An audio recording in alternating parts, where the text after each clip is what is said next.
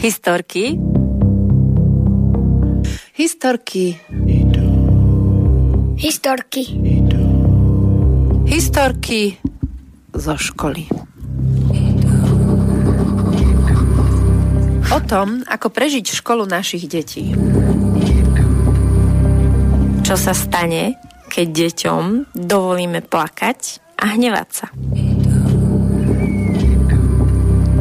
Ako dovoliť deťom žiť ich vlastný životný príbeh.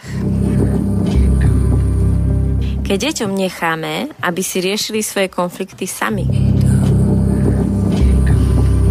Ako priniesť život do školy. Keď deti naozaj vidíme a počujeme.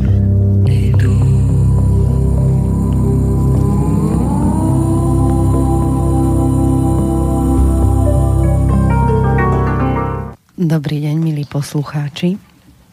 Historky zo školy. Opäť ďalšie vydanie. A dnes nás je tu viac. Vlastne až by som povedala, že každý mikrofón je obsadený. A vítaj Igor, Maťa a Aleš. Ahoj. Ahoj. Čau. tak som si, že, že čo je v podstate dnešná téma. Teraz sa deje veľa zmien okolo mňa, vo mne a sa tak pozerám na to, že čo, čo, čo je ten impuls, čo sú tie veci a všímam si, že je veľmi že tá spoločnosť sa niekde posúva ale zároveň, čo vidím, je, že dosť výrazne sa od tej spoločnosti ja oddialujem. Ja svojim životom, prístupom k životu, postoju k deťom, k ich výchove, k učeniu a tak ďalej.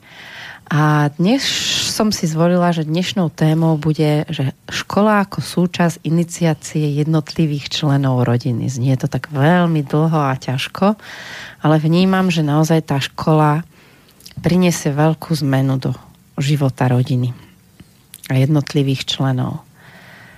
Tak, ako to vidíte vy? Povedz najprv, čo vnímaš ako iniciáciu?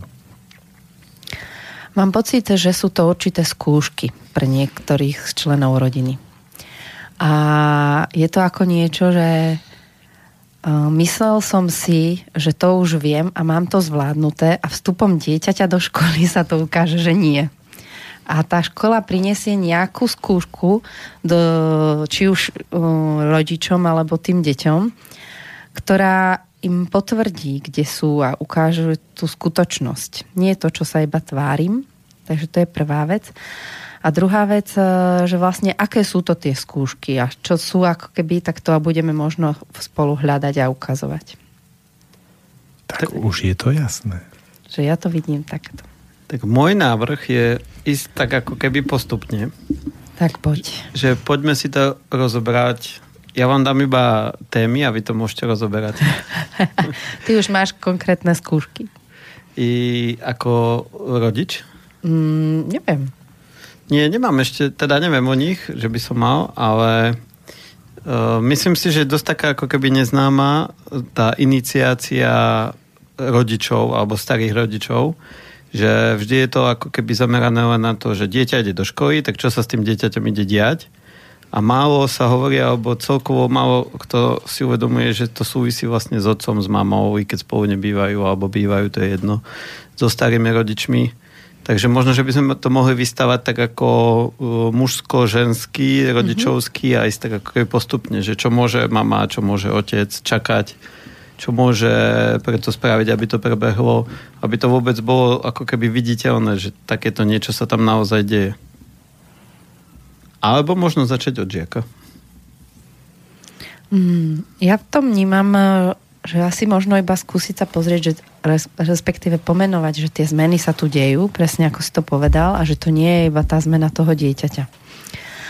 A asi to príde tak jednotlivo presne, uh-huh. ako si to opísal. Takže ja vidím, e, že nie je ľahké v súčasnej dobe pre nás rodičov dať dieťa niekde do školy a ako keby sa nejako rozhodnúť uh, v tej slobode. Že to vnímam ja. Teraz uh, my asi môžeme iba vnímať tie veci a tie postrehy, ako to vidíme my, aj ako cez vlastné deti a ako cez tých rodičov v škole prípadne. To je taká myšlienková skratka alebo chyba, podľa mňa, ktorá je celkom populárna teraz u rodičov, ako to vnímam.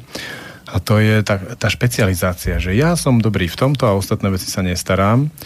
A keď teraz mám dieťa, tak oni sú dobrí v učení, ja ho tam šupnem niekde, oni ho urobia dobre a ja sa o to nemusím starať.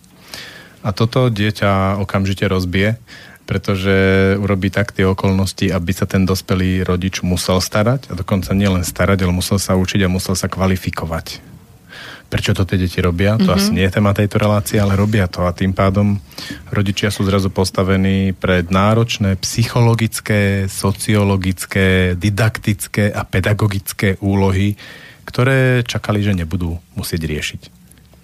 Ja ale vnímam ako tú otázku celkom zaujímavú vec, lebo zjavne je to tu a deje sa to veľmi často.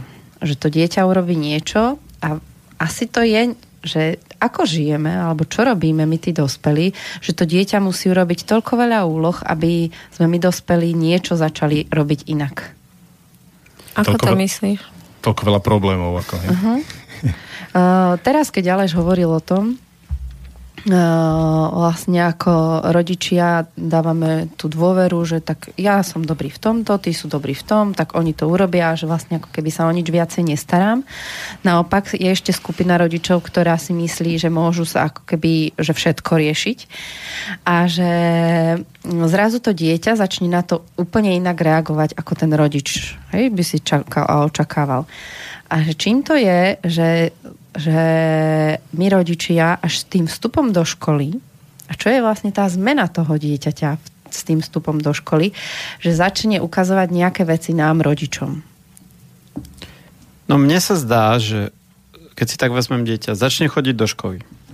teraz sa hralo v škôlke, začne chodiť do školy a tá iniciačná skúška pre to dieťa je že musí prekročiť ako keby tie naše očakávania. Lebo začiatkom chodenia do školy, príde zo školy, tak čo sa rodič spýta? Čo si sa naučil, čo ste robili, ako ti bolo? A tieto starý rodič ešte viac. Čiže vlastne pre ňoho je tá iniciačná skúška, že e, ako čeliť očakávaniam rodičov.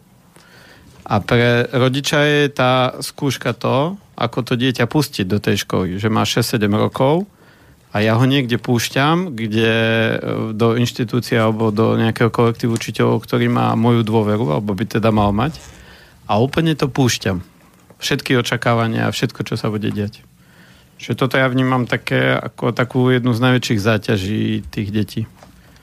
Keď hneď od prvého dňa tomu čeli.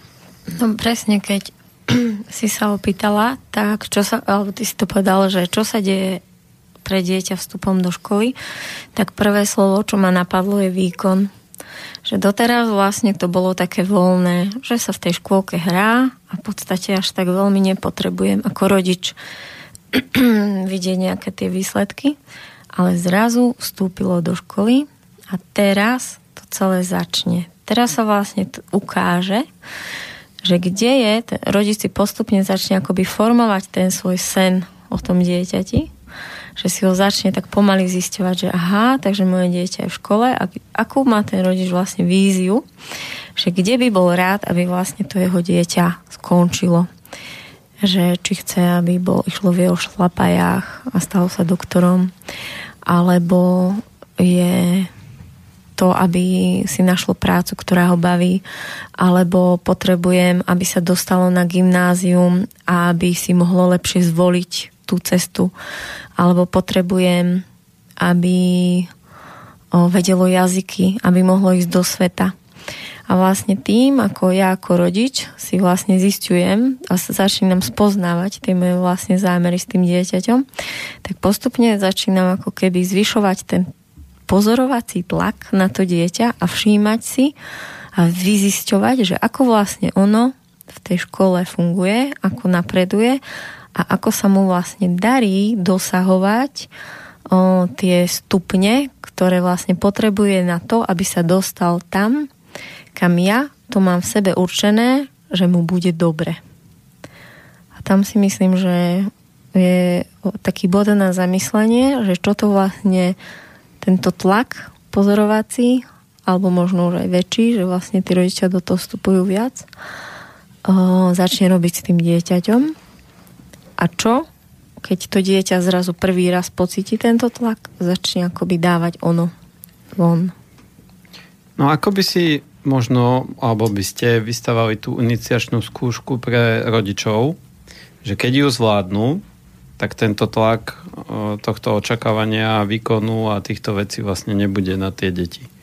Ja myslím, že to je dobrá téma, ale chcel by som rozvinúť ešte tú matinu. Mm-hmm že dnešní rodičia, hlavne tí takí slobodomilší, to majú ešte vyhranené, z môjho pohľadu oveľa nebezpečnejšie, ako len, že už má nejakú predstavu a chcel by tam to dieťa dotlačiť. E, on by chcel napríklad po dieťati, aby tú predstavu dalo to dieťa samé a už sa tej predstave venovalo. A to rozhodne predčasne. To už zažívame v štvrtom hmm, ročníku, v piatom. Skoro.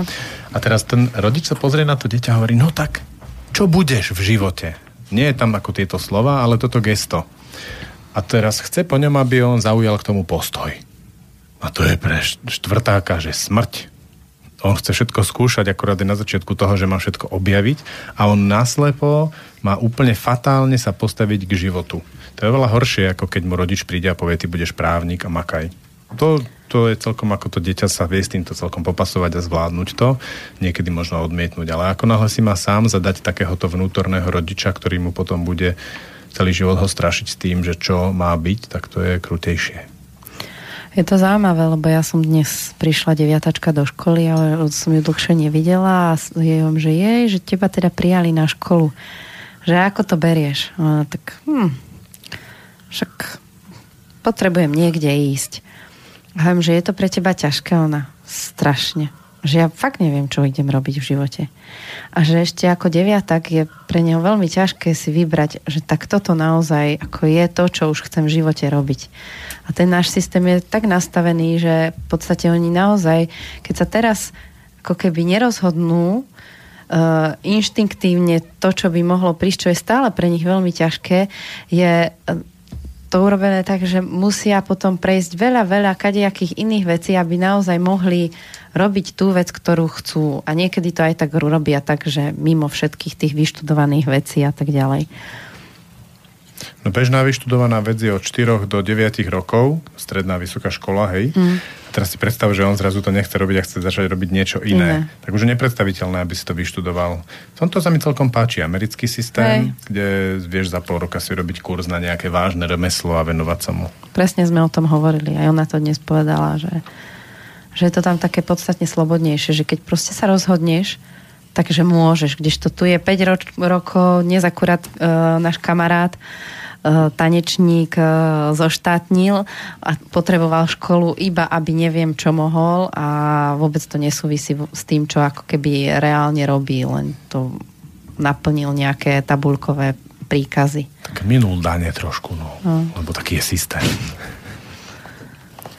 Ja to nevidím až tak zle, lebo koľký z nás a vlastne z nás dosť. Ale... Uh, ja mám rád tých vysokoškolákov, čo sa potom rozhodnú, že idú robiť hlinené omietky. Hej, hej. Hej, ty sú fajn. Čiže ono, ako je to možné prejsť z jedného do druhého a títo mladí dnešní dvaciatníci to má ešte také skôr voľnejšie ako my. Ale napríklad zo strednej školy mojej možno, že dvaja skončili v tom uh, svojom fachu, ktorý sme študovali a ja mám tú učňovku, kde je z okolností tá deviatačka. Mm-hmm. A mal som ju ako medzistupeň e, pred vysokou školou. Počkaj, ty máš akú učňovku? No spojovú. Ty si spoja? no. Tak, to je krásne.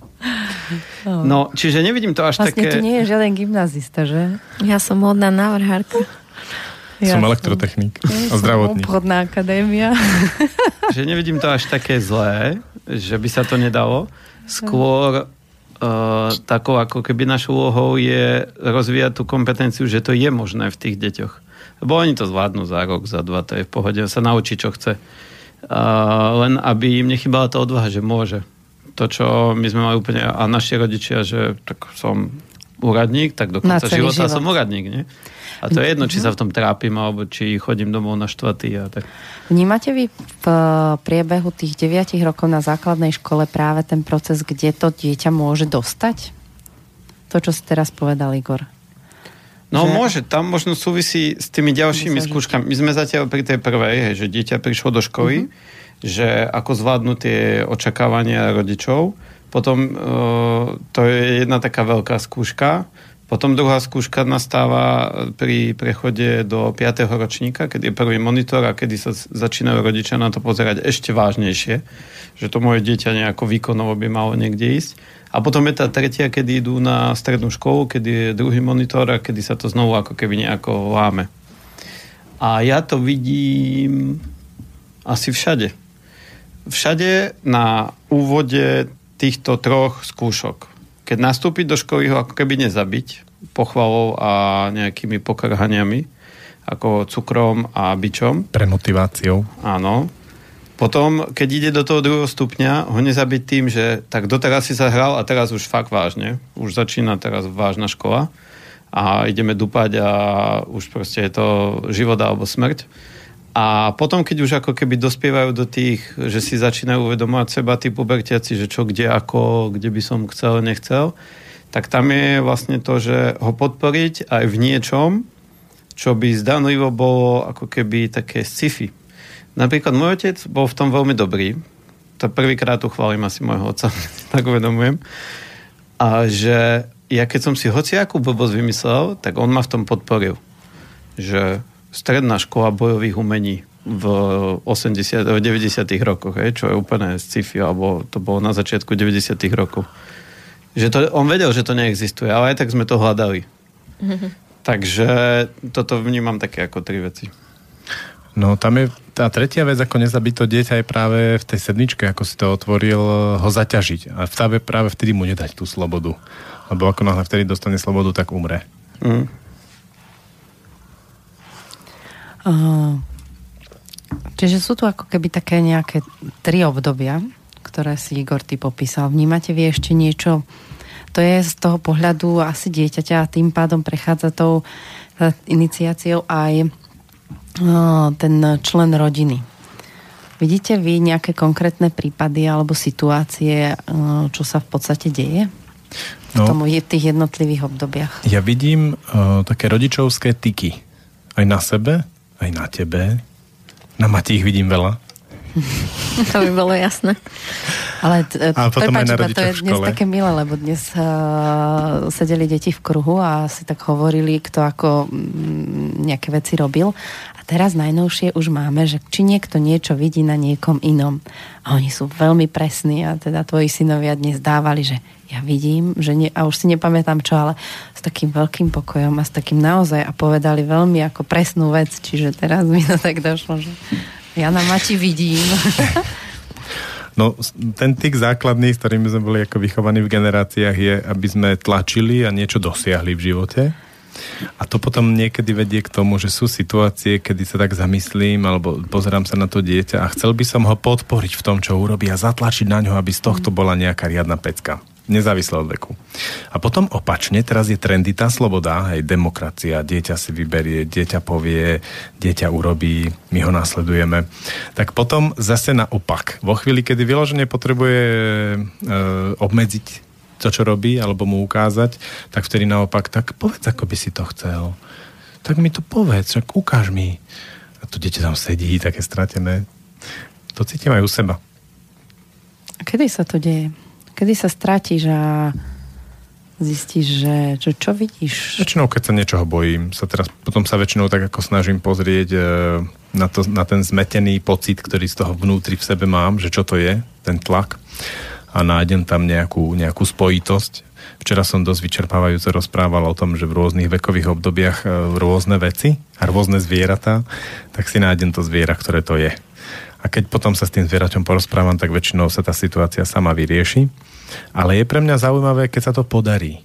Že keď e, to dieťa chcem niekde zatlačiť, nezatlačím ho a je to dobre, ako sa to v tej chvíli väčšinou otvorí a to dieťa niekde vojde samé.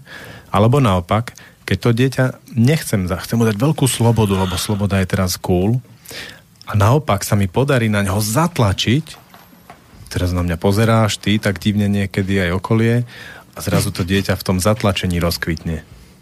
To je veľká vec. Tedy som rád, že si viem ustať niekedy svoje.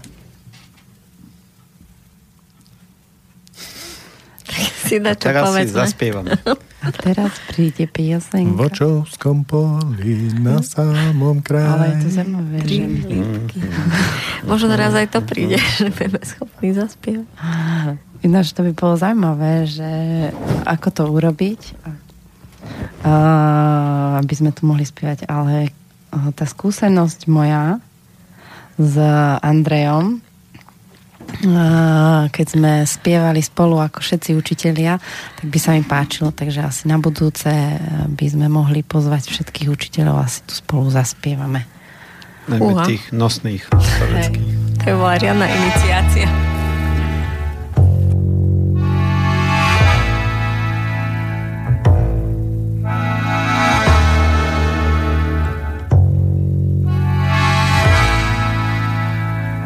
Ruce vám k posteli svážu, půl dne se v pokoji neukážu, vy utonete ve vlastní touze. Já potom přijdu a řeknu pouze, líbíte se mi, líbíte, líbíte se mi, líbíte, líbíte se mi, líbíte, líbíte se mi, líbíte, jak jsou pevná ta pouta, Budu sledovat mlčky od pijána z kouta. Vy se budete malinko vzpouzet. Já napiju se vína a řeknu pouze líbíte se mi, líbíte. Líbíte se mi, líbíte. Líbíte se mi, líbíte. Líbíte se mi, líbíte. Kapky potu vytvoří říčku, stékat budou dolů, do dolíčku, stírat budu je dlouze. Nad vámi nakloněn řeknu pouze, líbíte se mi, líbíte, líbíte se mi, líbíte,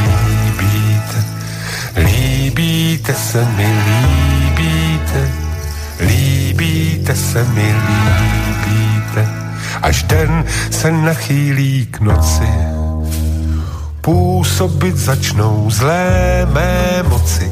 Lůžko bude místem temných kouzel a já noční čaroděj řeknu pouze líbíte se mi, líbíte, líbíte se mi, líbíte, líbíte se mi, líbíte, líbíte se mi, líbíte, líbíte se mi, líbíte, líbíte se mi, líbíte, líbíte se mi, líbíte, líbíte se mi, líbíte, líbíte se mi, líbíte, líbíte se mi, líbíte, líbíte se mi, líbíte, líbíte se mi, líbíte. To je fascinujúce ako Neres, lebo toto s Nohavicom robili Nerezáci, vedia robiť tie viac hlasy. Oni ich robia takým jazzovým spôsobom. Neviem, či niekto v kultúre to tak má. Museli by sme sa stretnúť s niekým, kto rozumie viac hlasom. Ale pevne verím, že raz to budeme my. Včera som čítal takú vetu, že muž a žena musia spievať jednu pieseň každý svojim hlasom. Metaforické je fakticky. Máš, ktorú by sme si dnes večer zaspievali. No, najprv sa musíme naučiť spievať tie viac hlasy. Aleško, kde si to čítal?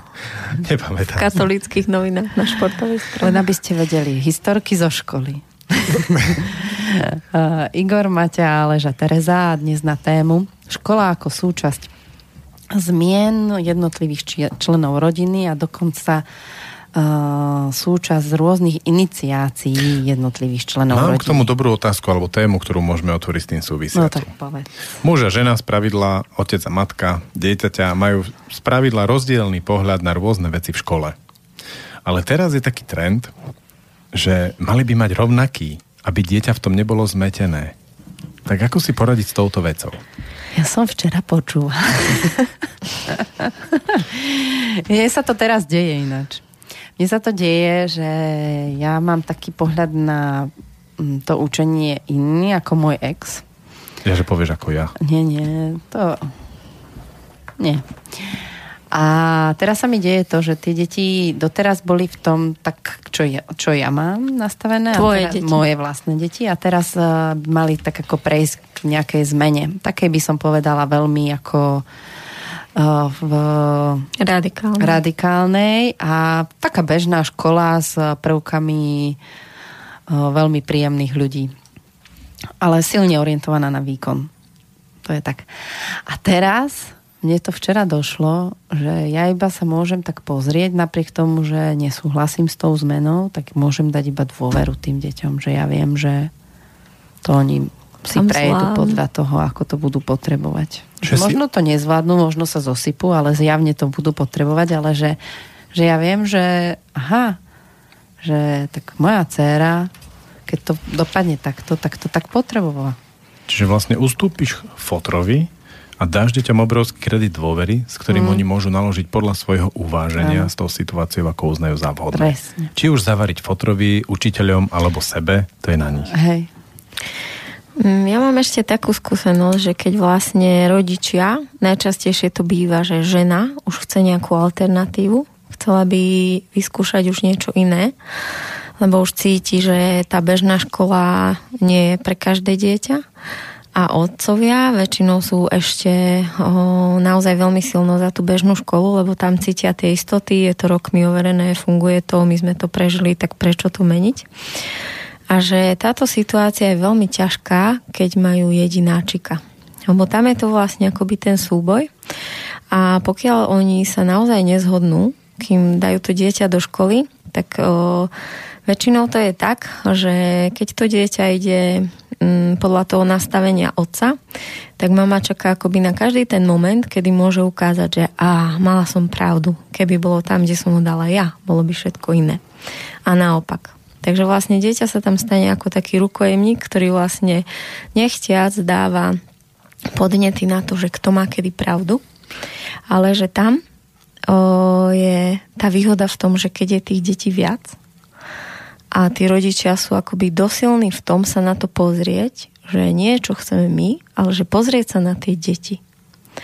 Lebo vlastne každé to dieťa v rodine sa rodí do iných podmienok. Napriek tomu, že majú rovnakých rodičov, tak vždy to nastavenie, za akých okolností prišlo, čo sa tam dialo, aká bola konštalácia ostatných súrodencov, tak sa by akoby tie základné postoje k životu, k účeniu o, tých detí líšia. Častokrát už tam veľmi okolo pôrodu si robia tie deti tie postoje, že tak ja budem veci robiť tak, ako sa páčia ockovi, aby, aby ma mal rád. Alebo tak ja budem robiť všetko napriek, len aby som to tým našim rozbila, aby som ukázala, že mm, sa na veci majú pozerať inak. A tie postoje tých detí môžu byť rôzne. A už takí pokrokovejší rodičia sa môžu vlastne na tie deti pozrieť a môžu rozhodnúť, akoby, že naozaj, že ktoré dieťa sa kde bude v tom cítiť lepšie. Čiže ono to tak vyzerá, že už aj to rozhodnutie, kde to dieťa pôjde do školy, je ako keby nejaká príprava tej rodiny na nejakú zmenu. To áno, ale ja by som sa tam vrátil k jednej tej veci, kde sa naozaj stáva, že keď jeden ustúpi, tak potom vyhmatáva tie nedostatky toho hmm. rozhodnutia toho druhého. Ale to funguje iba vtedy, keď ten druhý je na to citlivý, že príde ten človek s tou svojou nespokojnosťou, že toto tam nefunguje a ten druhý na to zareaguje, vtedy sú z toho nekonečné hádky a stáva sa z toho taký kapitál. Ale ak ten druhý to berie iba ako takú pocitovú hygienu toho druhého, tak e, to nemusí byť až také boľavé. Že tento si frfle. Aj to dieťa to tak vezme, aha, fakt, veď vidím, že tento rodič je s tým v pohode, že ten druhý rodič si s tým frfle a nie je z toho fatálny dôvod, na rozvod a prípadne, keby sa aj niečo dialo, tak ja ako dieťa nie som zodpovedné za to, že moji rodičia sa hádajú a prípadne pôjdu od seba. A to je dôležité. Ako to urobiť, aby to dieťa, ktoré v podstate tou zmenou tam prechádza a niečo sa deje v tom dieťati, nemuselo sa starať o tých rodičov? Lebo to sa teraz tak deje že častokrát tie, čo ja vnímam, je, že to dieťa vidí tých rodičov, vidí aj to, že, že možno tí rodičia nie sú úplne naladení obidvaja na, na to isté a začne sa starať o to. To je, dôležité, to je dôležité, aby si to všimol aspoň jeden z rodičov, že dieťa sa o nás stará, alebo stará sa o jedného z rodičov. To znamená, že uh, začína vytvárať situácie, kde obmedzuje seba, popiera to, čo chce urobiť samé, aby vyhovelo tomu druhému, aby bolo dobre, aby on sa nehneval, aby on nebol smutný, tak mu predsa vyhoviem. Ako náhle toto dieťa začne robiť, tak e, sa prestáva učiť a prestáva rozvíjať svoje vlastné záujmy a prestáva žiť svoj život. To je jedna z najnebezpečnejších vecí v dnešnej civilizácii, ktorá väčšina, ktorú väčšina detí skôr či neskôr stretne ktorá ale to, s tým vstupom do školy prichádza. Vstupom do školy sa to hodne podčiarkne. Mm. Niekedy učiteľka je taká šikovná, že deti sa začnú starať o ňu. Mm. tak to sme už videli. A to je veľmi kruté potom, lebo sa zase prestavujú starať o seba. Uh, ja mm. som fanúšikom Teraz z pohľadu tých rodičov, keď mi treba to urobí učiteľka dieťaťu v škole, som fanúšikom e, takého mm, jemného provokovania a nabádania k tomu e, rebelovania. Rebelovaniu. Dieťaťa. Áno, lebo mm-hmm. dieťa toto, do tohto vojde iba ak je dobré dieťa. Dobre vychované, dobré dieťa sa musí postarať o všetkých, o mladších súrodencov, o starších súrodencov, o rodičov a ešte aj o učiteľku v škole ak sa mi zrazu v živote niečo stane a ja precitnem a už nechcem, aby sa dieťa moje staralo o iných ľudí, iba o seba, pretože to je ten ako e, pracovný úvezok toho rastu, tak e, to potrebujem tomu dieťaťu pomôcť vojsť do puberty a začať rebelovať. Ak sa to stane v rodine a ja si to teraz uvedomím, že aha, to moje dieťa sa začalo starať o toho druhého, väčšinou to vidím na tom, že ku mne je drze, ku mne si robí tú pocitovú hygienu, povie mi aj nie, aj mi odvrkne a je nahnevané pri mne, ale pri tom druhom si to nedovolí. To je to sprúser.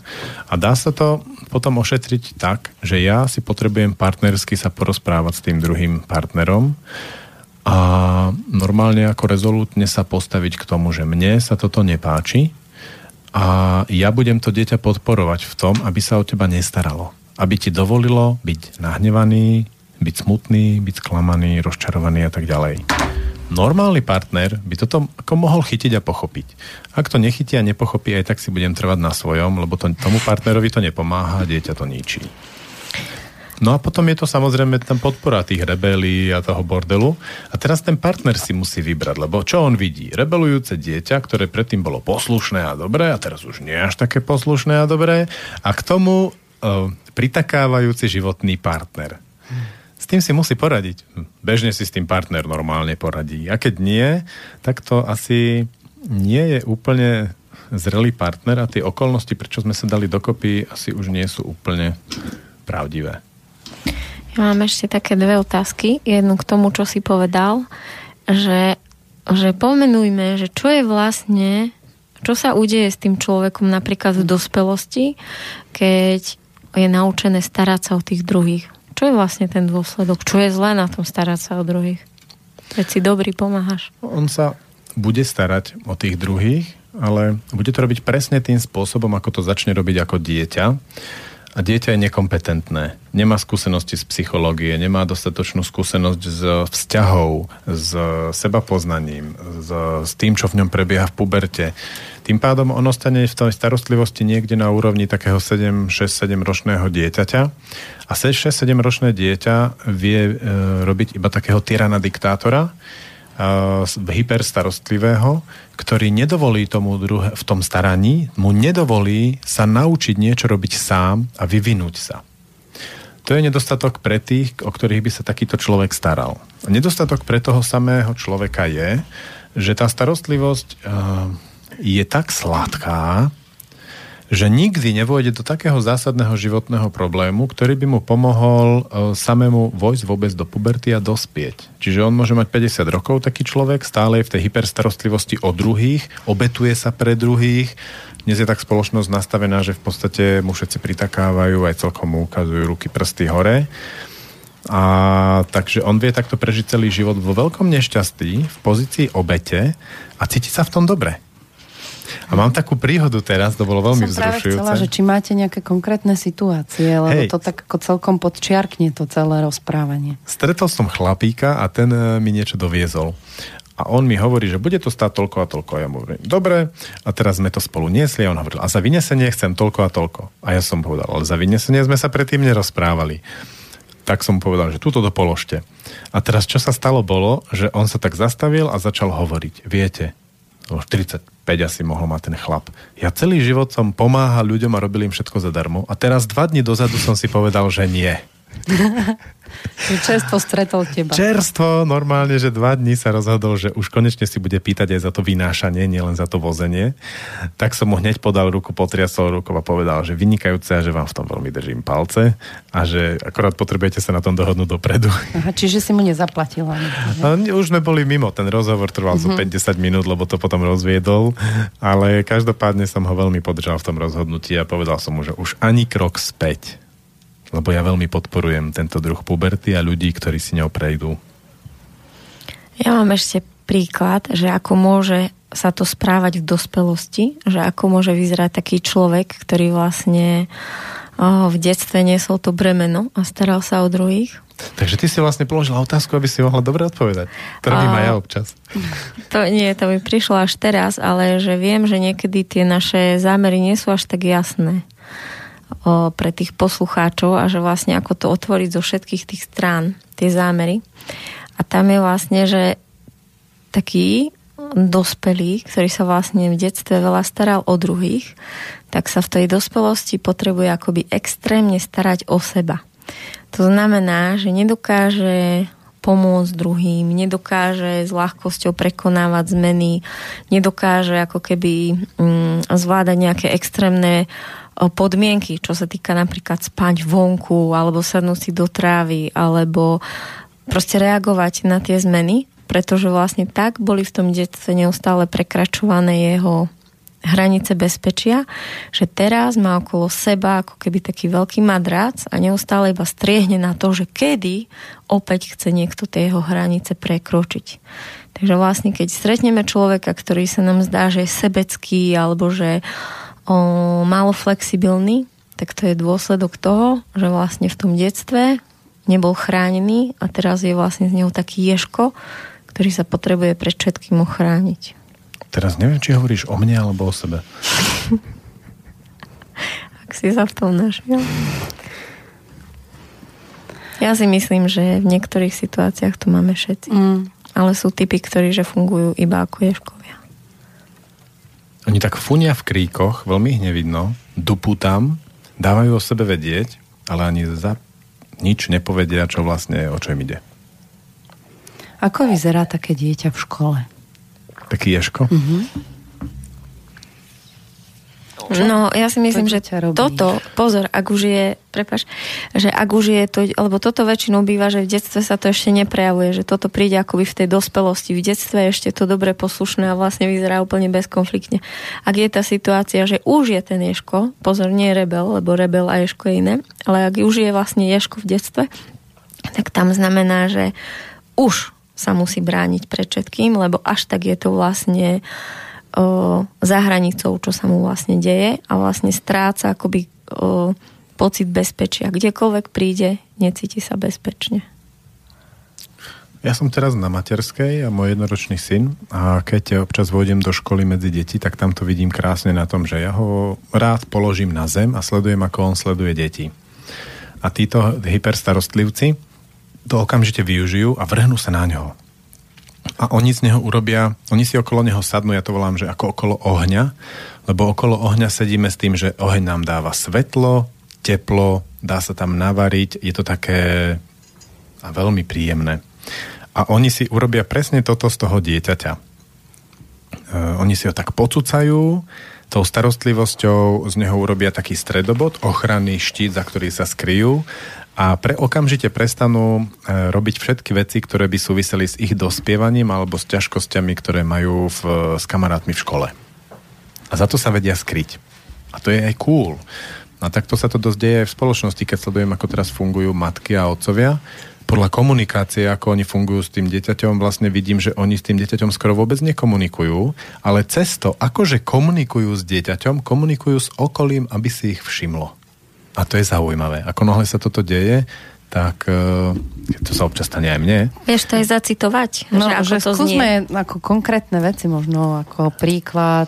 Vojde rodič s dieťaťom do nejakej e, miestnosti, kde sú ľudia a on povie, pozri sa, koľko je tu ľudí, vidíš, oňu, muťu, muťu, fuťu, puťu.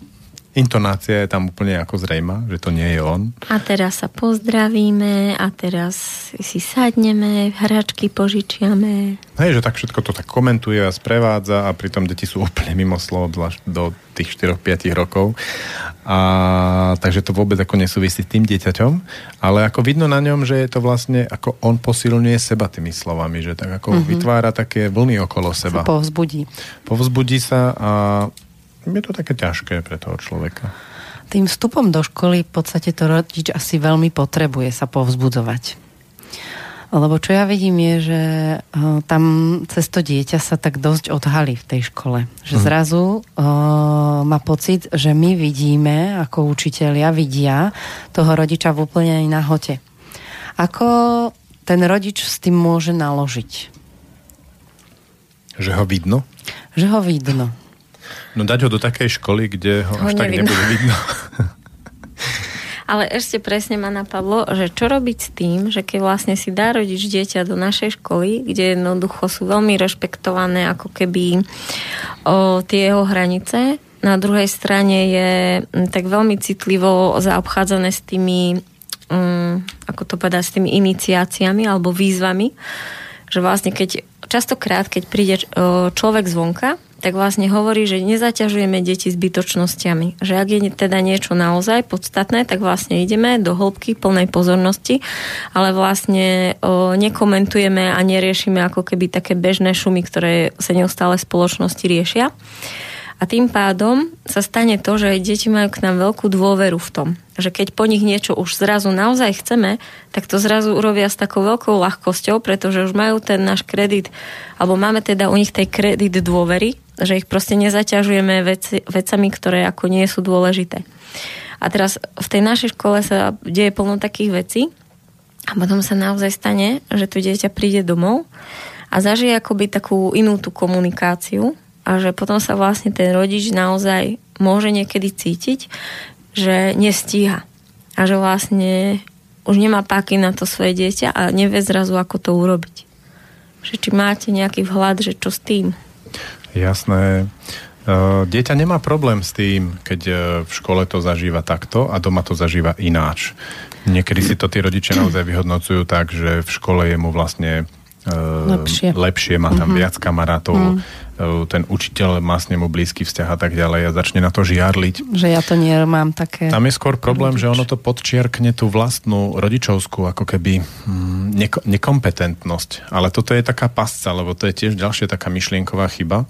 Rodič 7-8 rokov e, dieťa a staršie nemá šancu, totiž to od prírody v tomto veku deti opúšťajú svojich rodičov. Myslím psychologicky, mentálne ich opúšťajú. Odchádza tá láska, tá, ten, tá sladkosť z toho rodičovstva a z toho byť dieťaťom takého rodiča to odchádza. Proste je toto obdobie, kedy dieťa začne hejtovať, fakovať a to je to zdravé. Čiže rodič má dve veci. Prvá je, že naozaj ako v tej škole mu môže byť lepšie. Už len, už len aj keby tá škola bola veľmi zlá, tak cez prestávky s kamarátmi mm-hmm. si už je viac ako doma s rodičmi. A, a druhá vec je, že ešte je aj to vekové obdobie také, že to dieťa má pomaly opúšťať rodičov. Prirodzene sa to deje a ten rodič môže vynaložiť obrovskú námahu a manipuláciu a snahu a, a citové vydieranie mot a rôzne iné spôsoby, ktorými sme ako rodičia celkom šikovní niekedy a zastaviť tú pubertu toho dieťaťa. A potom sa povie, že a ako, ako to dieťa dobre prežilo tú pubertu. No, lebo ju neprežilo. Nevystrájalo. Ostalo, ostalo v detstve stále. Čaká ho to potom prvé, druhé, tretie manželstvo, hej? No a vtívala pointa toho celého je, že to je na rodičovi, aby sa vyplakal, vyzúril a vyhneval a vysmútil z toho, že to dieťa opustilo rodné hniezdo. Lebo to tak má byť. Toto tak má naozaj prebehnúť. A keď sa to stane, tak to dieťa si predsa len stále nájde nejaké pekné chvíle s tými rodičmi a v tých bude naďalej pokračovať v tom e, som tvoj syn alebo tvoja dcéra. Keď sa to neudeje, tak je tam stále väčší disrespekt a nevôľa zo strany dieťaťa. Ale my sme teraz tento rok zažili ako rodičia v tejto nálade radšej zmenili školu a očakávajú veľké výsledky a zázraky toho, že z tých dospievajúcich detí im budú znovu deti.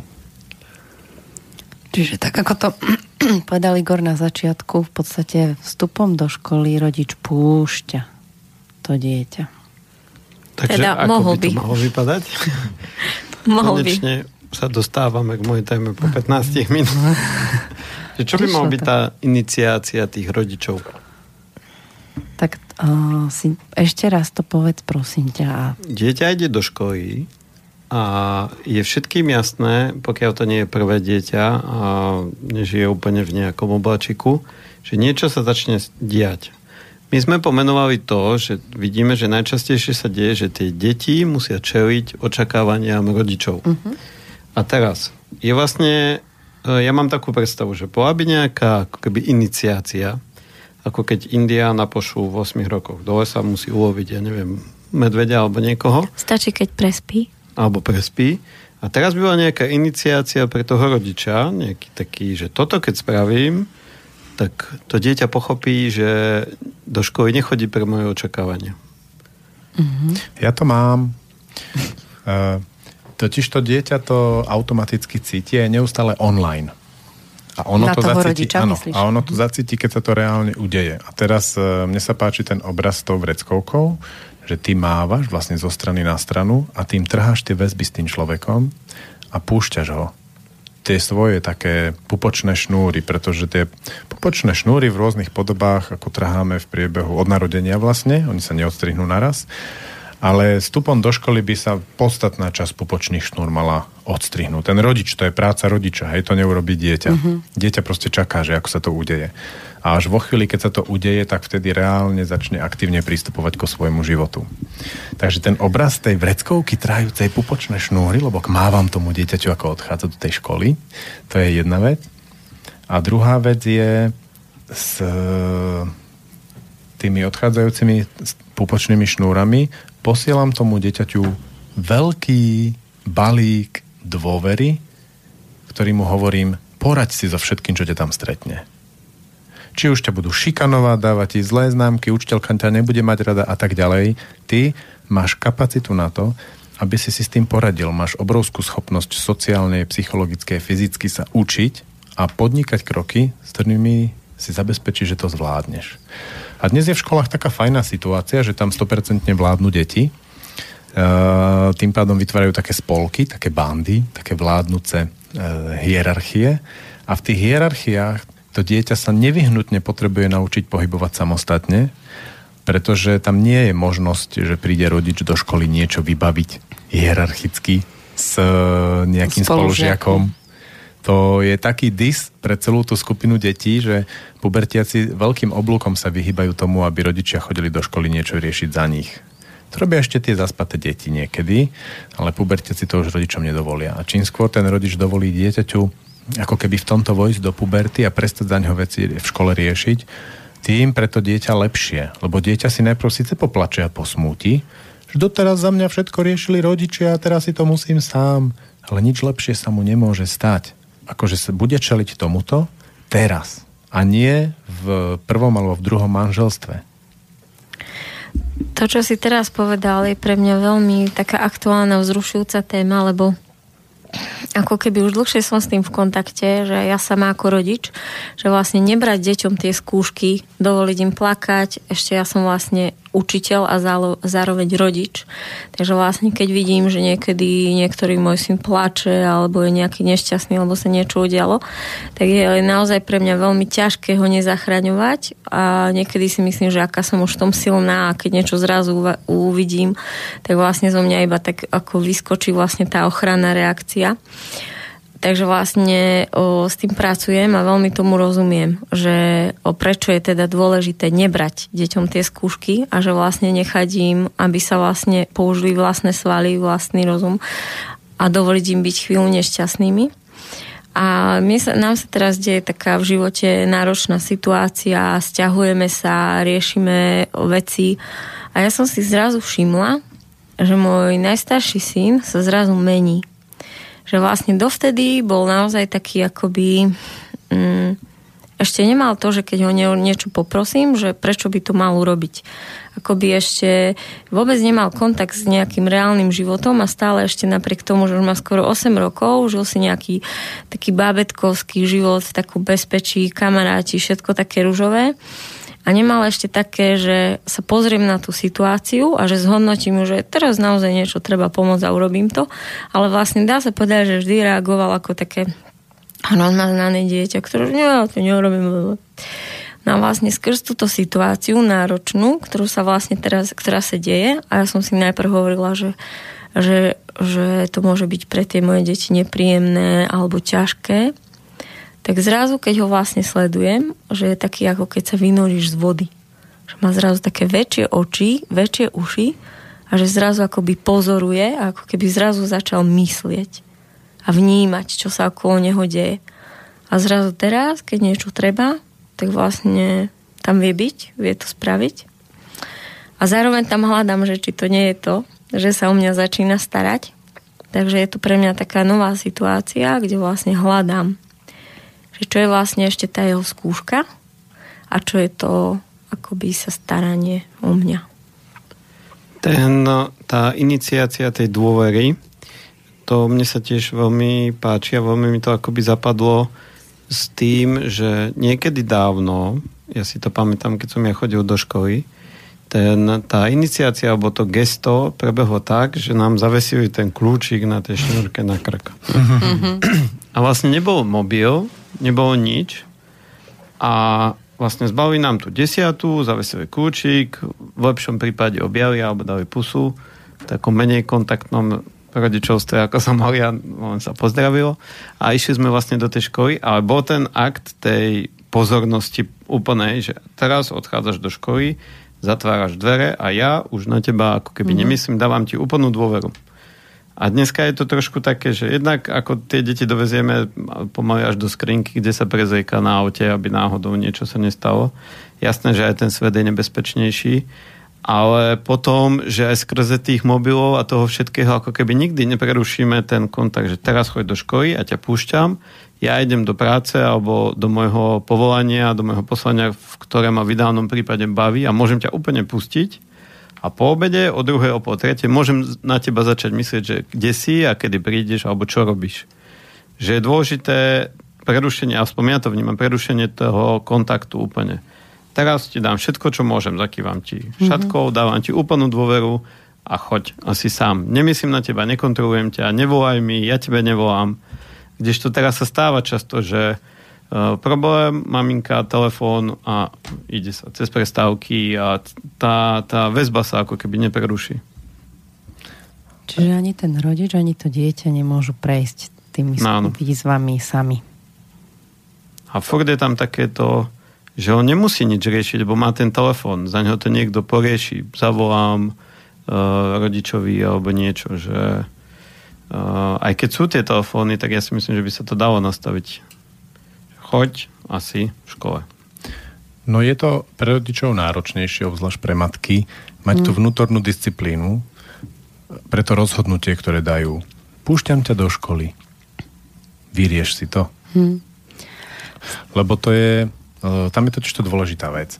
Či už to dieťa niekto zbije, ukradne mu desiatu, alebo čokoľvek sa udeje, e, alebo dostane nespravodlivú známku, alebo čokoľvek a v tej chvíli, ako to dieťa zdvihne telefón a telefonuje matke, tak matka keď e, sa predsa len o to nejak začne zaujímať, trápiť sa a starať sa, tak nie len, že nedovolí dieťaťu objaviť si to samé, hmm. ale dá mu taký kredit, takú, takú, taký punt nedôvery. Áno, je to tak. Poslala som ťa do školy a tá škola je na teba priveľmi ťažká a ja musím za teba to riešiť. A ty si to zase nezvládol. Mm. Zase si mm. to nezvládol. Ďalšiu vec v tvojom živote si nezvládol. A je na teba ťažká, ani ju nezvládneš. Ja ju musím riešiť za teba.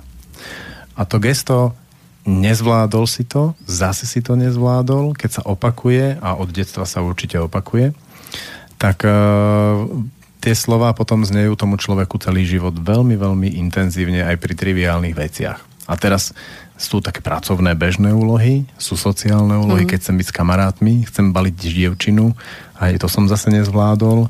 A v tých rôznych oblastiach sa to môže prejaviť potom veľmi výrazne a veľmi to stiažuje človeku život. Zatiaľ, čo keď dostane po nose, hej, že dostane zlú známku nespravodlivo, tak a tá matka to v sebe zvládne disciplinovane, že aj si vypočuje ten telefonát, aj mu povie, že držím ti palce, nič viac k tomu. No, chceš s tým niečo robiť. Hej, presne, Hej. že čo by si s tým najradšej urobil. Uh-huh. Povedz, by som uh-huh. povedať učiteľke, že je krava. No tak chod za nebo, povedz jej to. Možno. Hej? A on pôjde a povie, že si krava. Lebo on tak, a ona mu povie, to sa tak nepatrí, nesmieš tak na mňa hovoriť. Aha, tak ako to mám povedať? A už proste sa to rieši, už, už je to tá jeho uh-huh. vec. Alebo sa naozaj zľakne a nepôjde za ňou a nepovie jej to. Aj to je super skúsenosť. Dostal kredit dôvery Môžeš si to riešiť sám. Či už na to máš odvahu a gule, gulky, to už je na tebe. Rasti na rastu. Čo bude? Tak si dáme pieseň. Zase spievame, či už? Už by sme mohli bez nášho, nášho vstupu. Mať. Presne.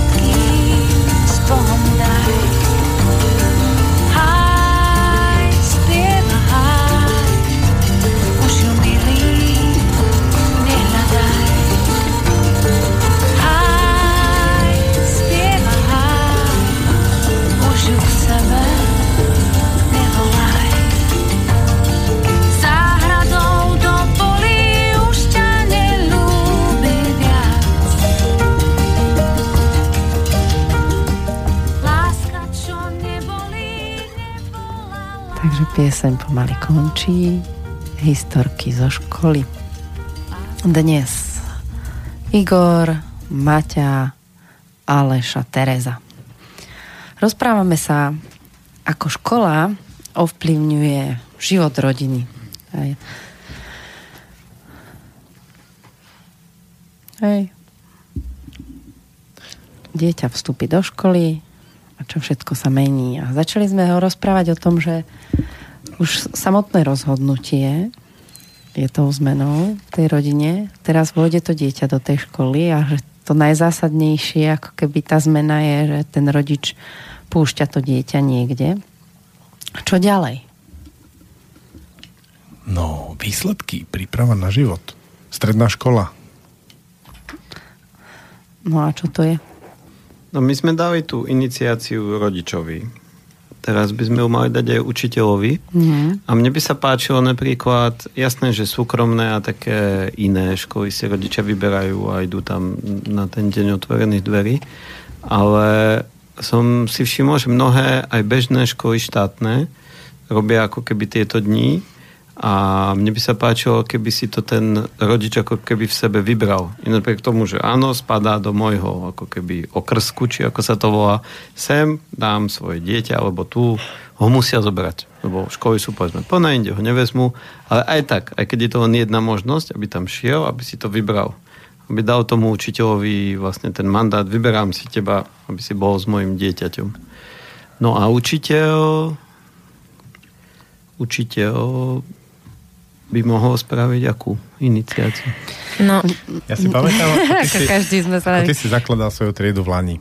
A to bolo rituálom, kde predchádzajúci učiteľ spolu s rodičmi ti vlastne odovzdávali tie deti hmm. fyzickým aktom, normálne takým rituálnym, pekným, hravým, telocvičným cvičením si dostal deti. Uh-huh. A to sa udialo na fyzickej úrovni, bola to prdel a udialo sa to ale aj na takej tej, tej úrovni tých detí, že to porozumenie, aha, že teraz naozaj odchádzame od tohto učiteľa a on nás odovzdáva tomuto učiteľovi a rodičia nás odovzdávajú Hmm. tomuto učiteľovi. To bolo kľúčové, že tam boli aj tí rodičia v tomto veku ešte.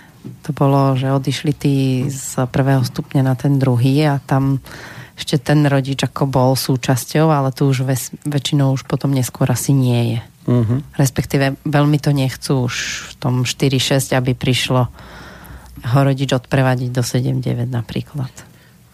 Ja mám takú iniciáciu, ale zatiaľ je nereálna.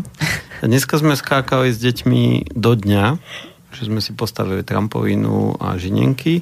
Všetky deti sa pozerali a na, pustili sme takú pomalú hudbu. A kto chcel, tak prišiel, rozbil sa, skočil si ako keby do dňa. Tak tá iniciácia by mohla byť, že dieťa by prišlo s rodičom e, niekde nad nejakú 5-metrovú jamu, kde bol, bola by plná molitanových kociek. A to dieťa by vlastne skočilo do tej jamy. A na okraji tej jamy by vlastne stáli učiteľia. Oni by mu pomáhali z tej molitanovej jamy výjsť a už by bol potom v škole. A rodičia by ostali tam hore na tom útese a išli by si po svojom. Takže Alebo bez- začneš kopať jamu, Igor. bez molitanovej jamy by to mohlo byť, že v telke by vlastne vyšli na, buď na tú bedňu alebo na nejaké lavičky a tam by ho vyprevadili a my učiteľia by sme ho dole chytali, aby skočil do našej No, náruče. tak to prebehlo vlastne minulý rok. No. No keď e, tie deti budú také ako odchované tými fyzickými aktivitami, ktoré robíme, tak oni potom zvládnu aj Ľahko. napríklad odstrel. Budeme mať takú hojdačku gymnastickú, oni budú stáť na tom jednom konci, na druhý koniec dvaja ťažší skočia a jeho to vystrelí niekde k tomu učiteľovi na balkón a on sa tam dopadne do kotrmelca alebo priamo na nohy a to je plná paráda. Áno, tak, to je... taký katapult. V tom obraze ja som mal ten, tú časť dôležitú, že ten pád do tej jamy oddeluje život, alebo teda priestor rodičov od priestoru školského a že už je to nenávratné. Už keď dieťa skočí, už naspäť sa nedá vyviesť. Dá sa to len absolvovať a potom zase prísť svojou cestou domov. Čiže niečo Aj také. len do jamy by mali ísť rodičia.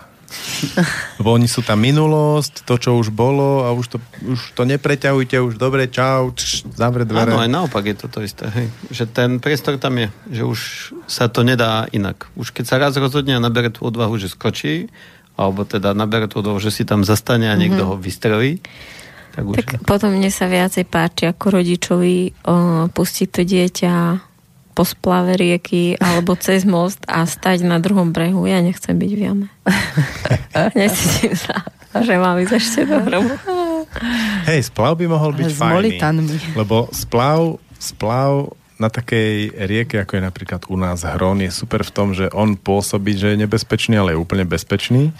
A teraz to dieťa odíde na tej loďke neistej, vrátkej, nafukovacej s tými učiteľmi, alebo samé, ako teda 7-9 by už mali byť sami v dvojkách. No, Jasné, to už asi ani trojkách max dosť uzavreté a teraz tam zmizne za tou zákrutou a teraz to niekde tam v tých horách alebo kde tá voda to tečie, vlastne to nevidíš ani ako ten rodič, keď nemáš tú skúsenosť. Hej, mne sa to stalo minulý rok, kde môj syn predškolák sadol na kajak Jedno, Aj- jednotkový. jednotkový a išiel úplne na iný smer ako my.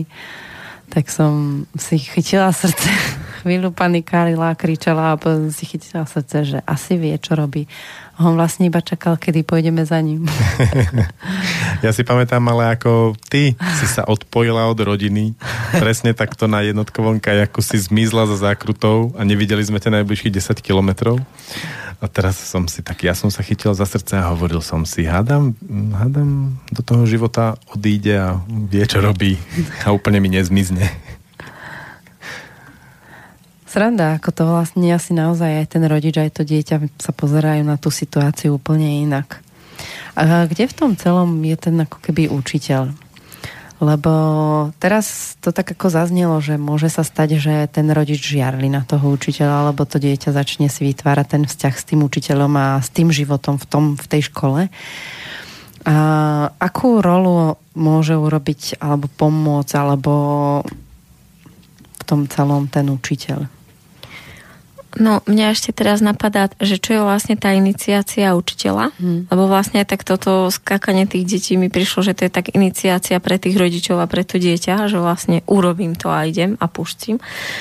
Ale vlastne mne príde, že iniciácia toho učiteľa všeobecne je, keď vlastne nastúpi do tej praxe učiteľskej a príde vlastne do momentu, keď sa potrebuje rozhodnúť, že či bude vlastne kamarát tých detí, alebo vlastne bude tým učiteľom, hmm. bude tým dospelým.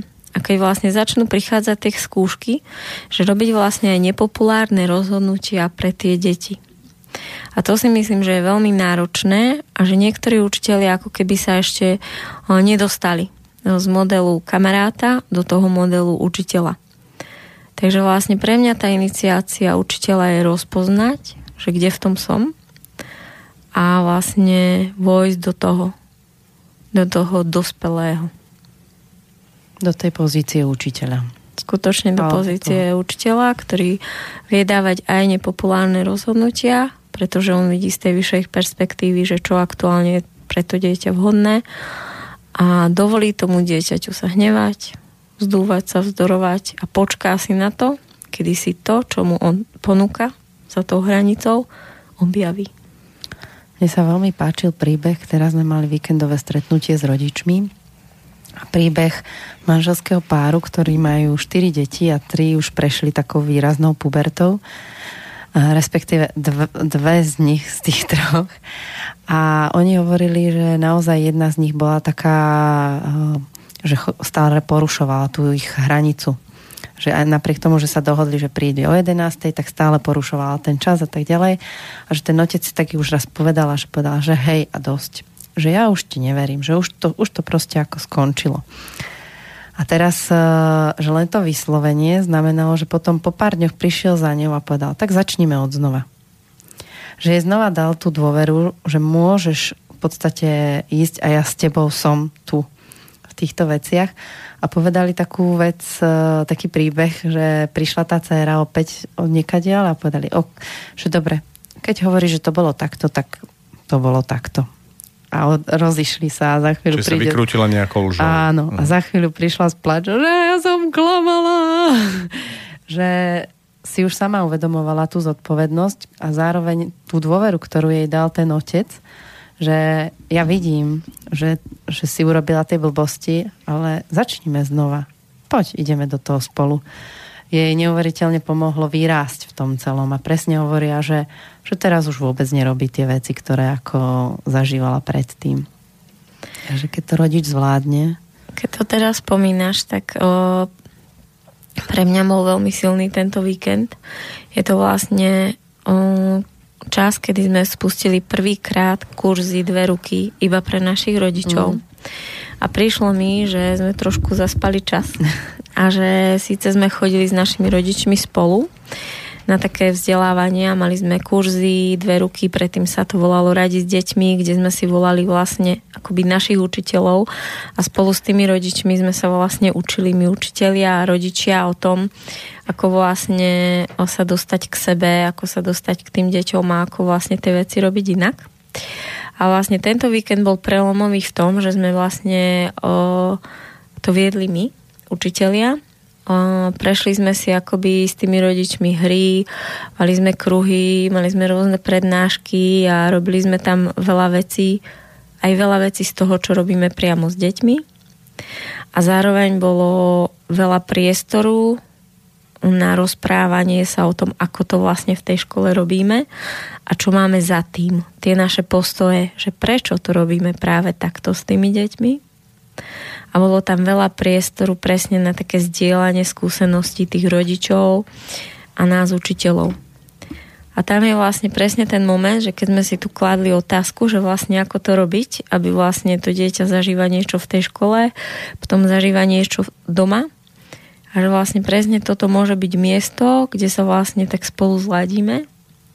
Ako keď sa zladí otec s mamou, tak potom je ten deň pre tie deti krajší. Tak keď sa my tak zladíme rodičia a učiteľia spolu, tak vlastne tie deti sa v tom vedia tak viac uvoľniť. Um, v podstate v týchto dňoch sa mi tak ukazuje, že hmm, ako keby som stále čakala na nejaký mandát ja ako učiteľ toho rodiča, že, že tomu dieťaťu bude dobre v tej škole, kde som, kde učím.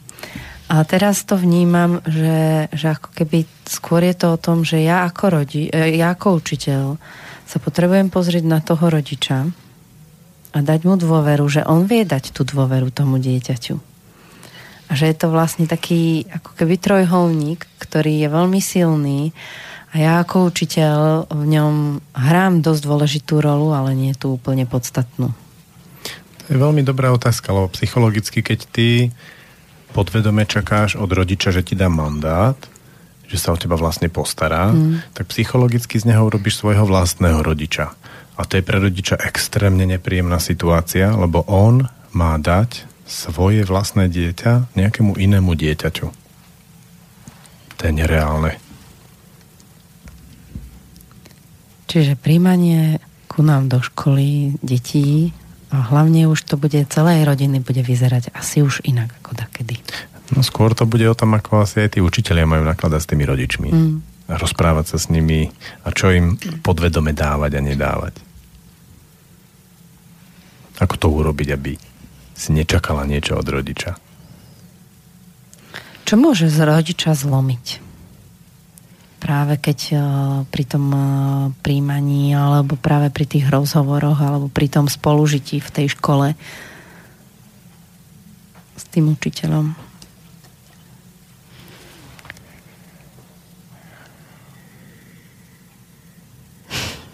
Mňa napadlo veľa vecí, že čo, čo z toho tu hovoriť. Môže ho zlomiť to, keď nevidí súlad v kolektíve učiteľov. To si myslím ja. Lebo je veľmi ťažké vlastne dôverovať škole, ktorá vlastne prichádza s tak novými vecami pre nás všetkých a vlastne vidí, že aha, veď aj tam je dospelý, ktorý sa toho bojí a nerozumie tomu. Tak ako to vlastne? Je to dobré? Je to zlé? Ja neverím veľmi v súlad, lebo na určitej úrovni je vždy nesúlad. To je aj v páre. Uh, ale môže tam byť rešpekt. Uh-huh že zrešpektujem to, že títo ostatní sú iní, kľudne ich môžem považovať aj za zlých alebo dementov, ale zrešpektujem ich. Čo vidím, že láme rodičov, je neistota. Že ty môžeš byť aj vec, ktoré oni nerozumejú, ale musia vidieť tú istotu. A to je práve čaro štátnych škôl, že tam sú si absolútne istí. Proste ty potrebuješ tieto učebné osnovy, tieto domáce úlohy, tieto učebnice, je to tak uzavreté. Bum. S tým, keď e, v podstate s tou istotou Maťa hovorila, že tí otcovia sú skôr na tú istotu a väčšinou sú e, ako keby za tú za to, čo poznáme. Hej, čím sme si prešli, čo sú bežné školy, alebo vlastne tie súkromné školy v, ako keby v tom nastavení tých bežných škôl toho výkonnostne orientovaného. A že tá matka možno sa tak trošku pozrie inak. Ako sa pozerá tá mama? Ktorá, ktorá, ako sa pozerá ten otec pri tom, keď to dieťa vchádza do školy? Možno to je asi no. máte aj Igor, že ako to vlastne vnímate, ten, eh, tí muži, tí otcovia, a tie mamy. Zjavne sa pozerajú na to úplne inak. No teraz nám odchádzali zo školy nejakí rodičia, brali deti a vlastne bolo to zaujímavé, že tie mamy odchádzali mm, s nejakými krivdami a s nejakými takými vecami, ktoré, ktoré mali otvorené Rany. ranami, mm. Kde vlastne z našej strany bol pocit, že je na to obrovský priestor to riešiť, ale oni ho necítili. A muži tých istých žien cítili s odchodom veľkú vďaku za to, čo ich tam čo tam ich deti zažili a odchádzali s takou vzájomnou úctou k ceste svojej a k ceste našej a že sme si tam mohli odovzdať taký vzájomný rešpekt a prijatie, že prežili sme niekoľko krásnych rokov spolu. Boli tam radosti, bolesti, ale rozchádzame sa v úcte jeden k druhému. Takže ja vidím rozdiel akoby v tomto.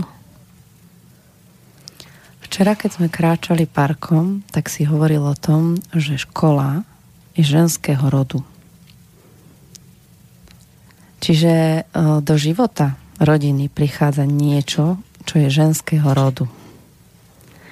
Teraz, ako s tým vlastne, teraz keď sa o tom rozprávame, vidíme, že, že čo vlastne čaká tá žena od tej školy a čo čaká ten muž od tej školy. Hm. No z pohľadu ako deti by mala byť materská škola, ale základný by už mal byť škol. Ten škol. Vzhľadom na to pustenie. Aj na to, že deti sa pozerajú viac na tých mužov a potrebujú od nich tú inšpiráciu, čo už od takej ako matky, ktorú sledoval 7 rokov, môže sledovať ďalších 7 rokov, ako tam už nie je nič veľmi zaujímavé pre ňo, pre dieťa. A teraz je zaujímavé, ako funguje celá spoločnosť, lebo tá je tiež ženského rodu. Spoločnosť pôsobí ako taká matka. Pretože keď ti je zlé, tak ti nejaký lekár ošetrí, odvezú ťa v sanitke, odletíš vrtulníkom, keď nemáš peniaze, tak nejaké ti predsa len dajú, keď, ne, keď e, nemáš jedlo, tiež ti dajú, všetko ti dajú. A dajú ti to bez toho, aby ty si musela čokoľvek urobiť. Čiže to nie je ani matka, to je taká hlúpa matka, taká hyperstarostlivá matka, ktorá potrebuje urobiť všetko pre pokoj v rodine a v spoločnosti. Myslíš, tá spoločnosť? Tá spoločnosť, mm-hmm. áno. A tým pádom naozaj je cool a trendy byť obeď a nerobiť nič. Aby sa spoločnosť mohla postaviť. Áno. A v podstate teraz ešte aj s tými hypotékami, ako sme zavalení tou politikou toho západu, ktorý nás s sladkosťami nalákať na ešte väčší západ. Čiže hypotéky sú teraz, e, že dostane každý a s, s veľmi nízkymi úrokmi. Takže si postavíš aj dom a čokoľvek urobíš. Vieš, a v podstate nemusíš ani jak veľmi sa púčiť. Takže celá tá spoločnosť je tak extrémne hyperstarostlivo, ultra nastavená takto ochranársky, že vlastne ani dievčatá, ani chlapci v nej nemajú veľmi priestor, kde by mohli zažiť nejaké riziko, ktoré by, ktorého by sa mohli poučiť. A škola je podobná inštitúcia. Stále, minule si pamätám, tak prišlo také nariadenie, že v školách nemôže byť žiadne zviera ani akvaríne rybičky. Um, že škola je vlastne tiež také hyperbezpečné, ultra starostlivo ošetrené prostredie. Spomínam si na návštevu regionálneho úradu pre verejné zdravotníctvo, čiže hygiena.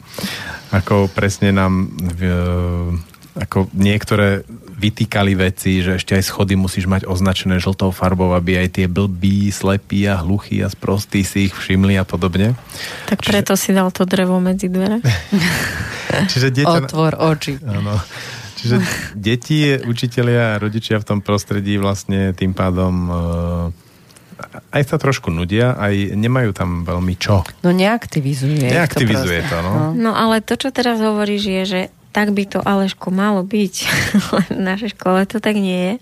A mne celý čas, ako sa tu rozprávame, chodí po rozume ten model, ktorý vlastne vystával Andrej Karimov, že vlastne dieťatko do mm, teraz neviem, či troch rokov alebo mesiacov, alebo ako to je vlastne v dome. Potom už vlastne vychádza na ten dvor, to je ten bezpečný ohraničený priestor, kde mama má dosah, ale nie je úplne na ňom nalepená. Potom vlastne prichádza, myslím, 6-7 už tá ulica a potom puberte už vlastne prichádza ten les. A ja si myslím, že presne akoby tieto priestory o, o ten dvor na tom um, prvom stupni máme, že vlastne nie sú zavretí v tých triedach, ale vlastne fungujú v rámci toho bezpečného priestora po škole, kde vlastne ten učiteľ má na nich dosah, ale môžu, majú ten výbeh a potom vlastne na tom druhom a treťom stupni už prichádza tá ulica, kde vlastne o, majú väčšiu možnosť sa stretnúť s tými rôznymi skúškami. Jednak tým, že majú projekty, kde môžu chodiť do mesta, kde môžu riešiť rôzne situácie sociálne. Zároveň chodíme veľa do lesa, chodia aj sami do lesa. Zároveň o, o bitky, že v našej škole sú povolené, je povolené sa byť, stretávať sa za účelom pobytia sa. Takže vlastne no, naozaj... V hrách. To je v hrách. Takže vlastne o, že naozaj o, naša škola sa môže zdať z pohľadu o, tej klasickej bezpečnosti ako nebezpečné miesto, lebo sa vlastne môže zdať, že vlastne tam deti, najmä tým cudzím, keď tam vojdu, tak sa im zdá, že tam voľne pobehujú tie deti a robia si, čo chcú a vôbec nikto na nimi nemá kontrolu, kde sú tí učiteľia. Ale vlastne tí, ktorí do toho vidia, tak vlastne vidia, že je to vlastne taká veľmi precízna práca tých učiteľov. Veľmi je tam silný kontakt s tou dôverou v tej deti. Áno, mali sme situácie, kde vlastne sme my učitelia niečo nevideli. Že napriek tomu, že sme mysleli, že sa dobre pozeráme a dobre počúvame, tak nám niečo ušlo. Ale vzhľadom na to, že koľko rokov už žijeme v nastavení dvor ulica, tak o, je to v porovnaní o, s tým, čo všetko sme vlastne tam zažili a umožnili deť, deťom, tak je to ako mm, je to ešte stále ako keby to naše nastavenie je v obrovský prospech pre tie deti. Máme posledné dve minúty, takže môžete každý za seba, ak vám niečo príde na záver, povedať. Škola, zmena, výzvy, skúšky a rodina. Ja by som k tej iniciácii učiteľa doplnil len jednu vec, že vidím ako keby vážnou takou iniciačnou skúškou to, že v učiteľovi horí ten život, e, ten plameň života pre niečo, to je jedno prečo, ale že v ňom horí. Aby ho mohol zapalovať v deťoch. A súčasne s tým to, čo sme si minulé skúšali vlastne s Andreom, vedieť povedať veľmi kľudné nie. Nie, že nie, nerob to, lebo sa to v škole nemá. Ne? Ale veľmi jasné a kľudné nie a rovnako tak veľmi jasné a kľudné áno. A tieto tri veci by mali byť v nejakej takej iniciačnej skúške každého učiteľa. Mne prišlo, že asi mm, tak že mojej cére, že tak johy že ja viem, že si poradíš s tým, čo ti príde. Či už tento týždeň, alebo v druhom manželstve. Alebo mesiac, alebo ďalší rok. Takže ťa tak púšťam tou vreckovkou. Ja vám ďakujem všetkým trom a teším sa na vás, milí poslucháči, o dva týždne. Takže do počutia. Ahojte. Do počutia. Táto relácia vznikla za podpory dobrovoľných príspevkov našich poslucháčov. I ty sa k ním môžeš pridať. Viac informácií nájdeš na www.slobodnyvysielac.sk Ďakujeme.